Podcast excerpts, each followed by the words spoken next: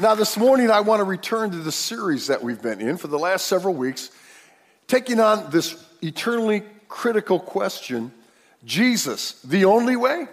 If you're a guest today, uh, we're, we're trying to answer that question because we know that we live under a culture of postmodernism that says there's no absolutes. There's, you know, there's, no absolute truth. There's no absolute standard. And when it comes to matter of religion, especially, no religion has the right to declare itself to be the only true religion and other religions false, in fact, are even inferior to what you believe.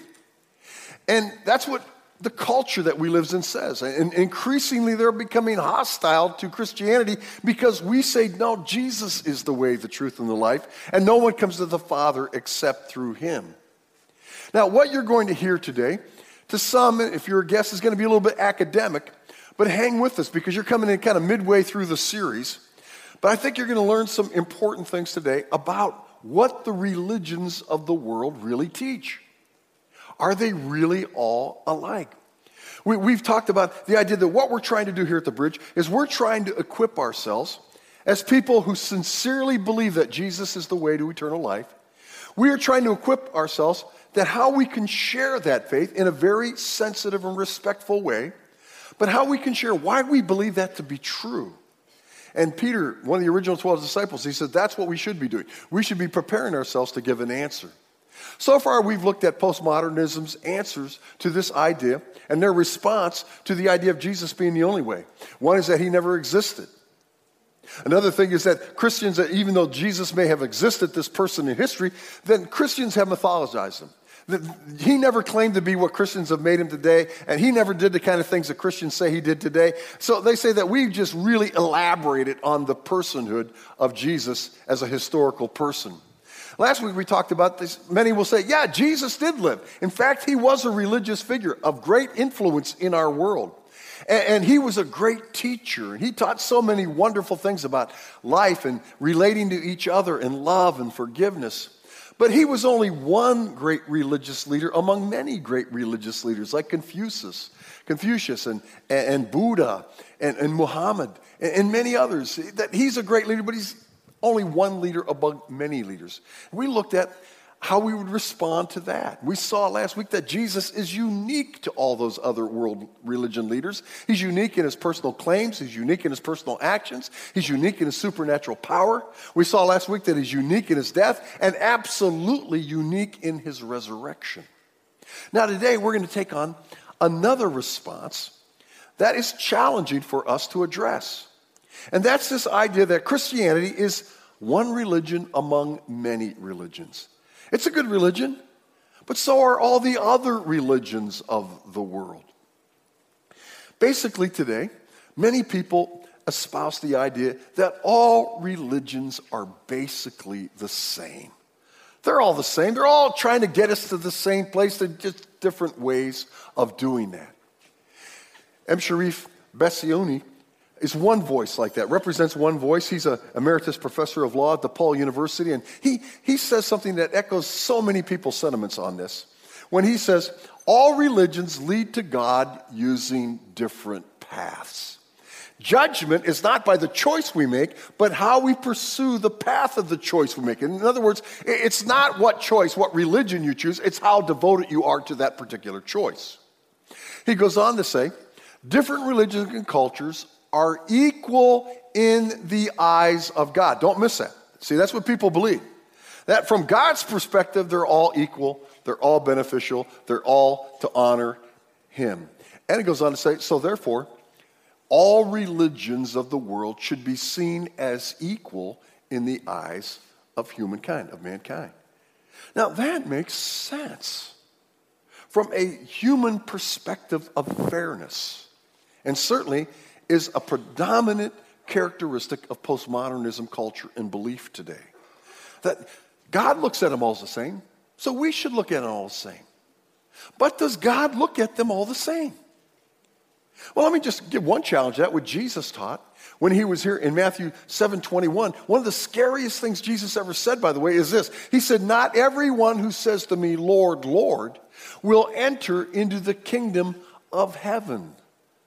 So not everybody who says, Lord, Lord, not everyone who prays the prayers, not everyone who sings the song, not everyone's getting there, Jesus said, who thinks they're getting there.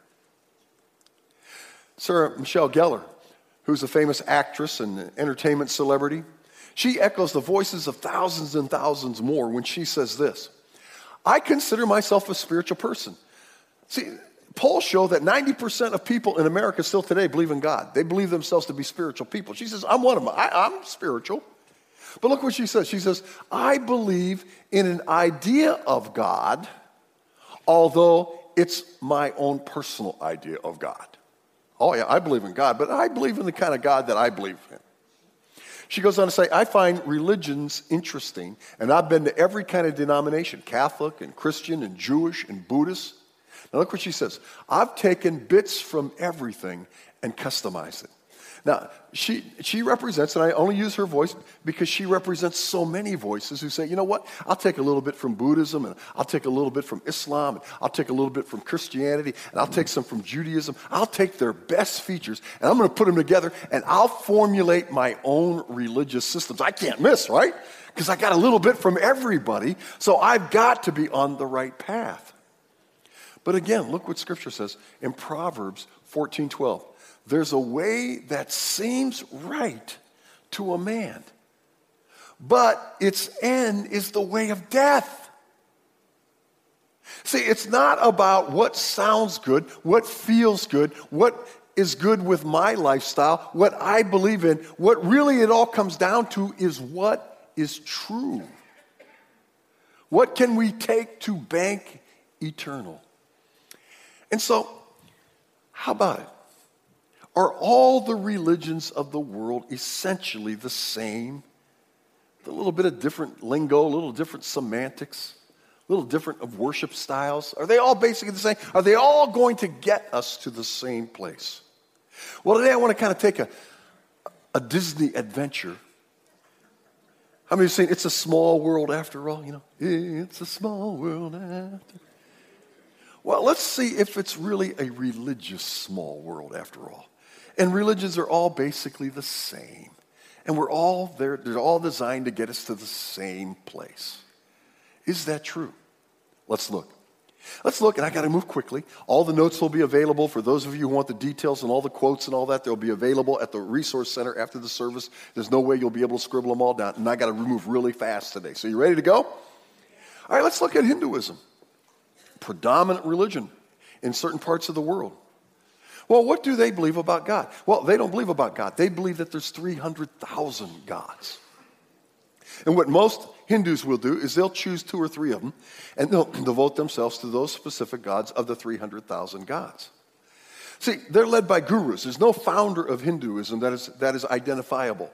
So they're led by gurus, which are basically teachers. And they're considered among Hindus to be very holy men, very holy leaders.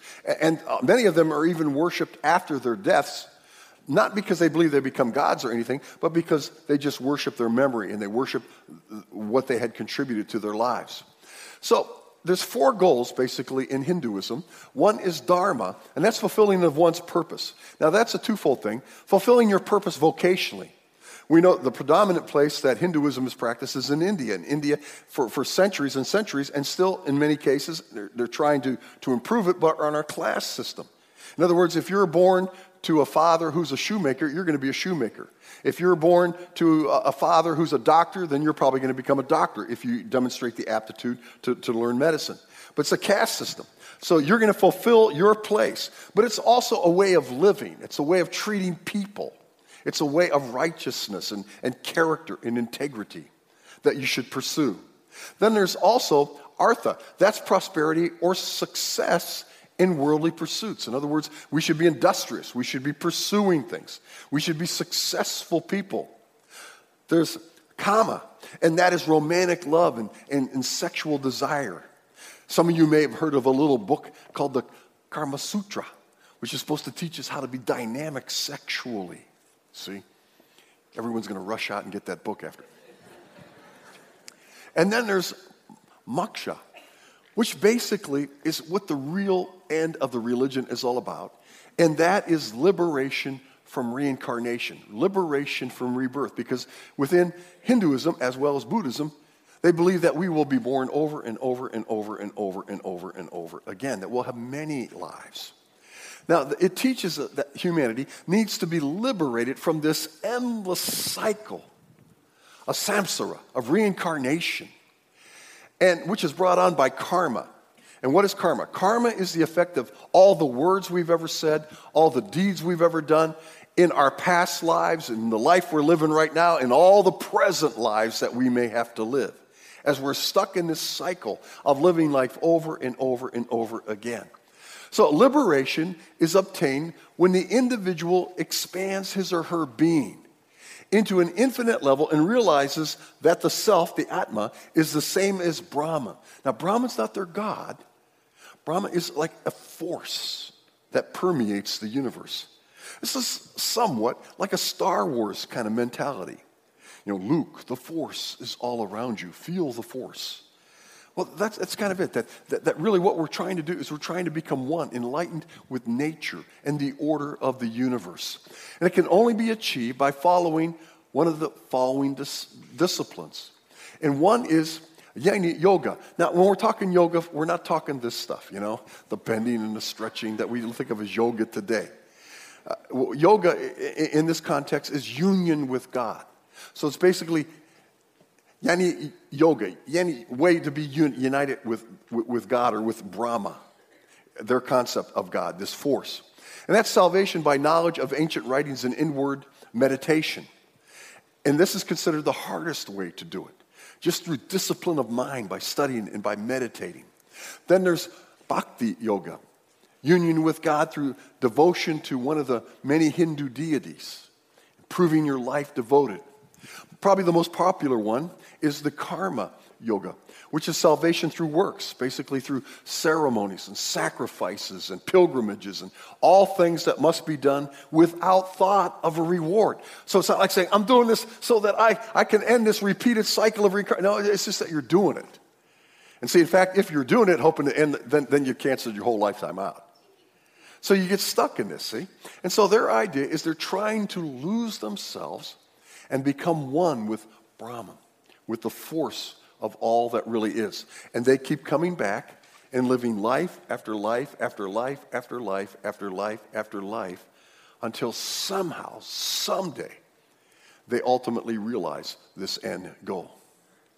Now, Buddhism is not a lot unlike Hinduism, but yet they have their uniqueness. Buddhism was founded by Siddhartha Gautama, who was born in 560 BC to an upper class family. As a matter of fact, he was so sheltered in his upbringing that it wasn't until he reached his mid 20s that he realized there was human suffering in the world. He was brought up in wealth and luxury and, and, protection and security. And all of a sudden, when he became a man, he started out getting around. He said, Holy smoke, there's a lot of people in this world who are really suffering a lot. And so he studied with some Hindu masters. Hinduism was already prevalent. He studied with some of those gurus. And he practiced asceticism for a time. What is asceticism? That's a life of self denial, eating little, having very little to wear and to dress, and very meager living conditions. And so he goes from this really wealthy, kind of protected lifestyle to practicing asceticism with the gurus. And somewhere along the line, he says, This isn't so good. It's not good to be overindulgent, but this ascetic life, this isn't very good either. So he chose a middle ground, that of meditation. He says, This is where I'm going to land. And one day, while meditating under a fig tree, after all this, he eventually achieved that under the Hindu idea that, that, that jnana, uh, yoga, which is enlightenment just through meditation, just through studying spiritual kind of literature and things like that. So, Buddhism basically is a path of escape in much the same way that Hinduism is, escaping this repeated cycle of samsara, this repeated cycle of being born over and over and over again. To achieve this now, they believe in the path, the path is supreme enlightenment. And they have four noble truths about what life, what their core belief is, is four noble truths, which is that life is suffering. Life is all about suffering. There's so much suffering in life. That's what they believe.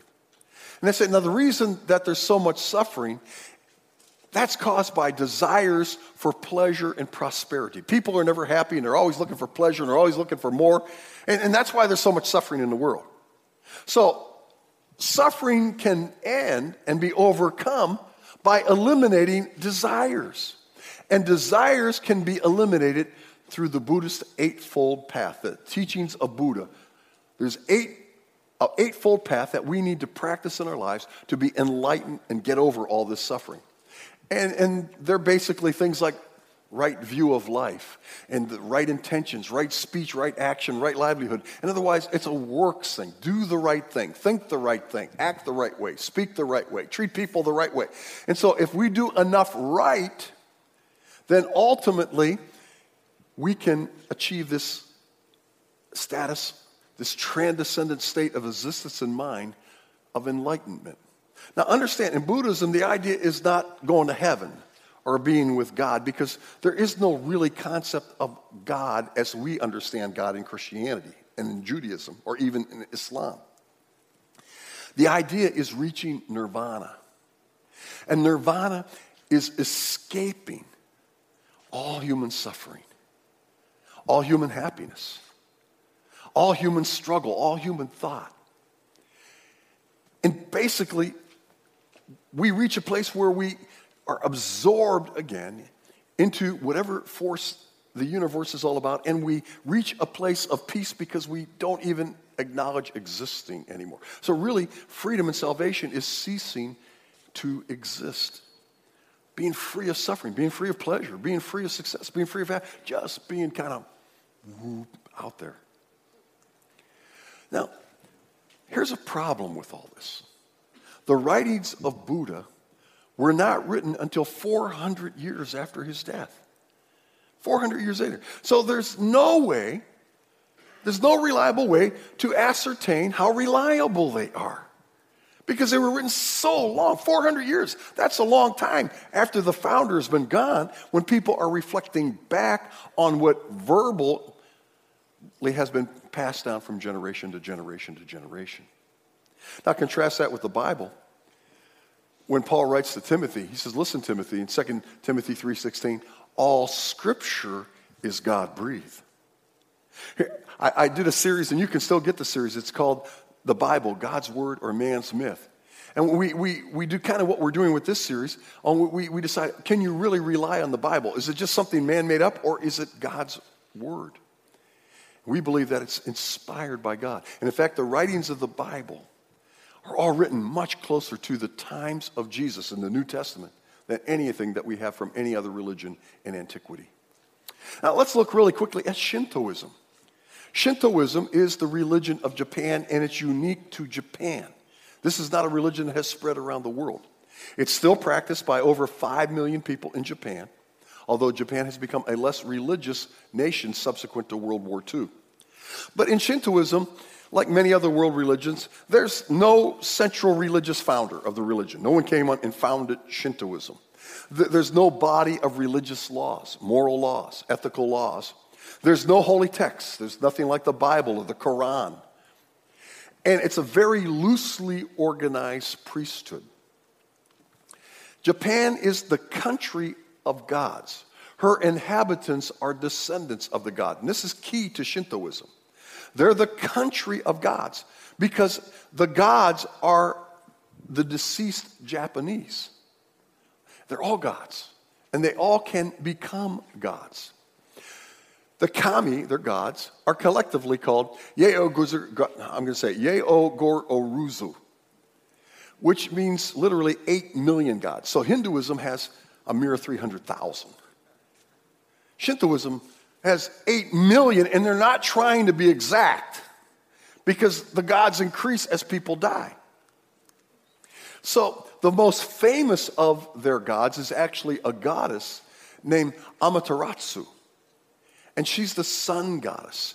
And in fact, it's where they get their national name. They're, they do not call themselves Japan, they call themselves Nippon and it's the house of the rising sun. If you see their flag, it's a big white bordered flag with a big orange circle in the middle to represent the sun.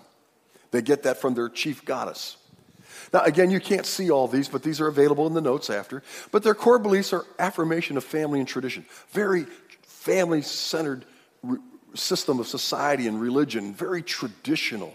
Affirmation of reverence towards nature, affirmation of physical cleanliness. That's why when you go to a Japanese house, what's the first thing you do before you go in? You take your shoes off, right? But it's not just physical cleanliness, it's spiritual cleanliness, it's, it's soul cleanliness. It's affirmation of Matsuri, which are festivals that are held in honor of all the gods of Shintoism. And they enter into temples through a gate like that on a screen, and that's their entryway to their gods. Now, there's no need for salvation to a Japanese person because their heritage as being Japanese is their salvation because they're the country of gods. And when they die, they will be absorbed into the ancestry of their national heritage. Let's look to Islam. A lot in the news about Islam. Islam comes from Muhammad, who was born in Mecca in 570 AD. Unique to all these world religions that we looked at, all of these were founded before Christ. This is the only one that, we're going to talk about that was founded after Christ, 500 and some years after Christ founded by Muhammad, who originally was named Abdul Qasim. He was orphaned at a very, very young age, and he was actually raised by his uncle, who was a caravan trader. So he, he lived in, again, a, a pretty wealthy class. He himself became a, trade, a trader, and he ultimately married his employer, who was a widow woman. And at age 25, he stopped working and he dedicated himself to meditation. He got this right. Stella, I love you, but I did it wrong. Should have married a wealthy woman. Spent the rest of my life meditating or playing golf or meditating while I'm playing golf. I don't know. But anyhow, historically, he stopped working at 25 to dedicate himself to meditating. Well, one day while he's meditating in the cave, as his report is, he was visited by the angel Gabriel, same angel that visited Mary, and allegedly gave him over the next 23 years what has become known as the Quran. And it was the Quran means recitation. And so everything was given to him verbally by the angel Gabriel, and later on, Muhammad shared it with some other people who were literate, and they wrote the Quran down. Now, he claims to have been called like God, much like Moses and, and Jesus and, and other prophets before him, to preach repentance and submission to God and a coming day of judgment. He did not claim that what he was presenting was new. Already was established in Judaism, already was established in Christianity. But what he held was that Jewish people and Christians had polluted what the true faith was, what the truth about God was, what the truth that God had revealed to humankind was. They had debased it, they had polluted it, and so God had to call yet another prophet, him, in order to clean up the mess and to bring humanity back to where God wanted them to be. And so he believed and he professed that Allah is the one true God. It's a monotheistic religious system. Allah has sent many prophets all the way back to Adam. They would trace this back to the very first man, and they would believe creation like we believe it. Adam was the first prophet, and all the way now through Isaiah and Daniel and Jeremiah and all these great prophets, Paul, all these New Testament characters, even Jesus.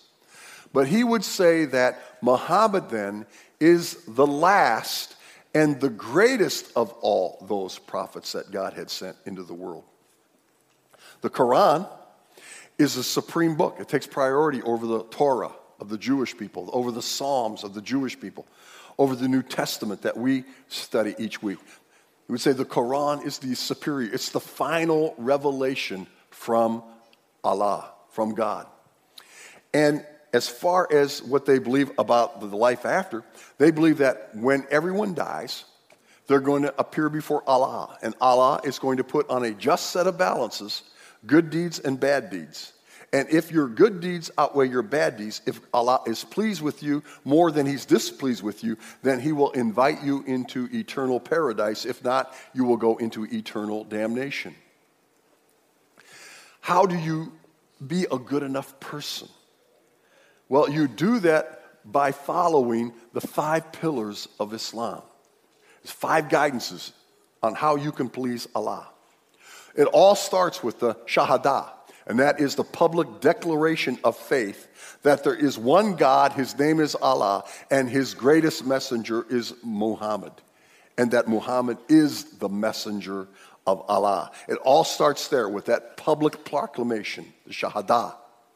Subsequent to that, then there's the Salah. Those are prayers. They pray five times a day. Now, they're not praying necessarily like you'll pray and, and, ask God, you know, for this person or help that person or help me or help me. They're, they're praying ritualistic prayers, but they do it five times a day. So it's the actual obligation of praying that is going to win the favor of Allah, not necessarily the words that are spoken. Then there's the sawm, or sometimes called the siyam, and that's fasting. They give up food during daylight hours and drink many of them during the season of Ramadan, which is the ninth month of the lunar calendar. They had finished it here just a little while back, about a couple months ago. But during the daylight hours, they won't eat, they won't drink. And this starts at puberty. Now, there's some exceptions for pregnant women and stuff like that, but then there's other penance that they have to do and alms they have to do to make up for that. But they will fast during that time. Then there's the zakah, and that is the fact that they need to take some of the blessings that Allah has blessed them with, the material blessings, the financial blessings, and they need to use them to take care of the poor, especially the poor in the community of Islam. And then finally, there's the Hajj. The fifth pillar of Islam is at some point, at least once during a Muslim's lifetime, they need to take a pilgrimage to Mecca. That's where you see them going around that big stone. You see thousands and thousands of them walking around the big stone in Mecca. That's the Hajj. They need to fulfill that once in their life.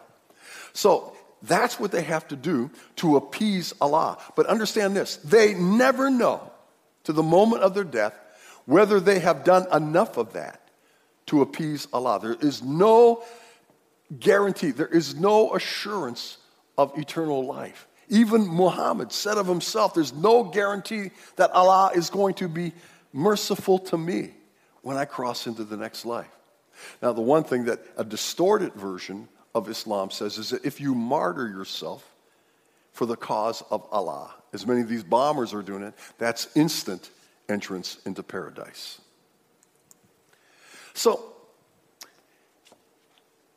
how are all these religions so alike? People say, well, they're all basically the same. They're just different religions trying to get us to the same place. Now, anyone who makes such a claim has never really studied these religions.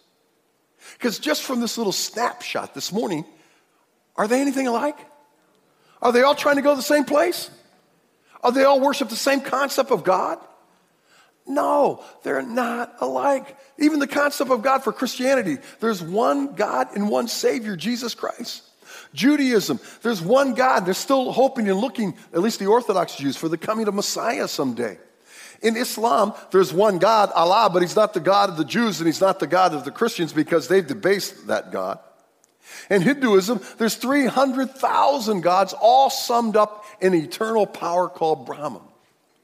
In Shintoism, there's 8 million gods, but they're not exact because as Japanese people die, many of them are become the godly ancestors. Buddhism, is there's no God. That's not the whole idea. It's its enlightenment, escaping suffering. Then you talk about salvation. The difference is there. Christianity says that s- salvation comes only through faith in Jesus Christ. Judaism says salvation comes through good deeds and saying prayers and believing in the ultimate coming of Messiah. Islam believes that salvation comes only through pleasing Allah, through the five pillars of Islam. Hinduism says salvation is just liberation from reincarnation, from samsara, from having to live life over and over and over and over again. Shintoism says, well, you know, if you're Japanese, you're okay. Anyone else, you're in trouble. And then Buddhism says it's freedom from suffering and pleasure. When we basically cease to exist and we become absorbed into the force that is really the universe and, and nature. Logically. I mean, if you really study these things, logically, you can come to a conclusion where you say, you know what, they're all false. You can't trust any of them. But you cannot logically come to the conclusion that they're all true because they're so different. They're not even trying to go the same place. They don't believe the same things about God, the same things about faith, the same thing about, they're just completely different. I love when t- speaking to someone says, well, all religions are the same and they're all going to, I love to say, I'd love to see your research on that. Can you show me your research? Not once have everyone said, oh, yeah, I've got it all laid out here. Let me show you my research. They're saying that because they're parroting what postmodernism says. They've never searched that out. They've never put, probably a lot of you haven't. You've come in, many people after the other service already have said to me, I never heard this stuff. One guy came up, he says, I'm Japanese. My mother's Shinto. I never knew this. He says, now I understand why it's so hard to witness to her. See, we don't know it. That's why we're taking time to do this, so that we can intelligently speak about it. Now, since all religions cannot be equally true, if we do believe in an afterlife, we have to make a choice. We better be careful in making that choice. Not embracing that which is convenient for the lifestyle that we want to live. Not just picking and choosing what I th- oh I like that aspect and I like this but I like that. Or not, not believing that really everything's going to get you there. We're just all taking different roads to the same place. Not true. We better make our choice clear because remember what Jesus said in Matthew 7 21? He said, Not everyone says, Lord, Lord to me is going to get there. Revelation 20:15 says, "If anyone's name was not found written in the Lamb's book of life, he was thrown into the lake of fire." That's what Jesus says. See, we have to make a choice. Now, most of us would stand, but I hope we stand even firmer now. And what Paul says in Romans 1:16 when he says, "I'm not ashamed of the gospel of Jesus Christ." In other words, I'm not ashamed of Jesus who said, "I'm the way, the truth and the life. No one comes to the Father through me." He says, "I'm banking on that one." He said because that gospel, that truth, that account is the power of God in salvation. He says, first offered to the Jews, and then offered to every Gentile, every non Jew. Jesus said in Luke 13 24, strive to enter through the narrow door. Strive. Becky said, you know, if you haven't really checked this religion thing out, if you're falling into that idea that everybody's going to make it and it doesn't matter what road you follow as long as you follow that road's path, and then Jesus said, you need to strive to make sure you understand where the truth really is. Because not everyone's going to make it fact, Jesus says in the same passage, for broad is the gate that leads to destruction. Broad is the road to lead to destruction. Broad is all those things that seem right to man, but in the ends lead to death. C.S. Lewis, a famous author and a Christian apologetic, broke Christianity out saying this. He says, You know what the real difference is? He said, one major difference is that, unlike other religions, Christianity proclaims a gospel of grace and not works. Every one of those other religious systems we looked at was all about works.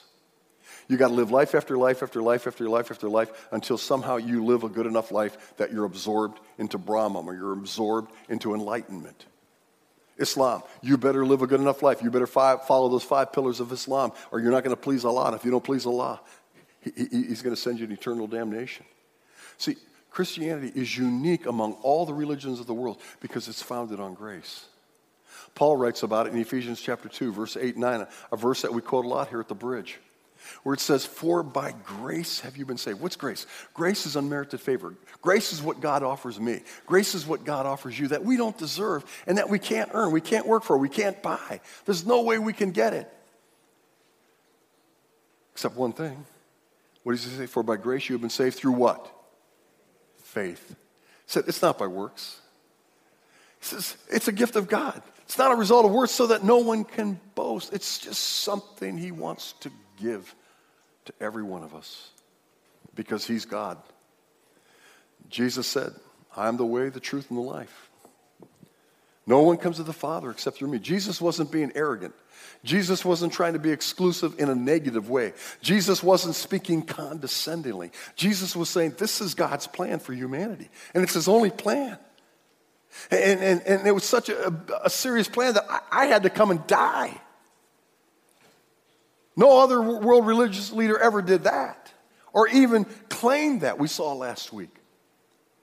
Only Jesus said, I'm God's plan and there's no other plan. And I'm here because I love you. And I'm here because I want to, I want to save you. So Jesus says in John 4 24, Truly, truly, I say to you, whoever hears my word and believes him who sent me has eternal life. He does not come into judgment, he has passed over from death to life. Jesus, the only way. Let's bow our heads. I know we've covered a lot of material this, this morning. And that's why I provided notes for you if you want them. But listen, what, what I hope you see is that all religions are nothing alike. Their ideas about God, their ideas about salvation, their ideas about the afterlife, they're nothing alike. And they're absolutely nothing like Christianity. They all might be false, including Christianity, but they cannot all be true. So you have to make a decision. And what I've shared for you thus far, I hope has, has given you some serious things to think about. Serious things to, to break Christianity out from the other religions of the world, to break Jesus out from all the other founders of world religions. But ultimately, you have to make a choice because it's by faith that we receive that gift from God, that is Jesus Christ's sacrifice on the cross. Have you ever done that? If not, Jesus brought you here today to give you that opportunity. And it's all because he loves you. Again, here at the bridge and as believers, we're, we're, we're, we're not trying to be arrogant. We're not trying to be egotistical about Jesus, about our faith. The fact of the matter is, every one of us realize that we don't deserve what Jesus has offered. We are recipients of his mercy, of his grace. If you've never received Jesus Christ as your Savior, don't leave this campus in that condition. I want you to do one of several things. Either, either come and see one of the pastors that have these shirts on like I do, or the best thing you can do is go out the doors, turn right out the main doors, and go to the next step booth. And someone at the next step booth will, will talk to you about how you can know that your sins are forgiven and you can know that you have a right relationship with Jesus Christ. Look up at me a moment. If neither of those things, uh, at least pick up one of these books. Either at the guest services booth or at our literature rack, it says you can be sure. It will walk you through whatever, what, everything God has revealed through the Bible about how you can know you have eternal life. It's all there. It's all for you. And it all comes through a simple act of faith. Romans 10:8 says, "If you confess with your mouth Jesus is Lord and believe in your heart God raised him from the dead, you'll be saved." That's all he counts. You can't buy it, you can't earn it, you can't win it. All you have to do is receive it. I hope you'll do that this morning. Now, next week we're going to take everything that we've talked about and we're going to go back to 1 Peter 3:15 and we're going to look at the final part of that verse which is absolutely critical when Peter says, always be prepared to give a defense for the reason for the hope that lives in you. But he says, but do it with respect and sensitivity. So, what do we do with what we have? Come back next week, and I'm going to share that with you.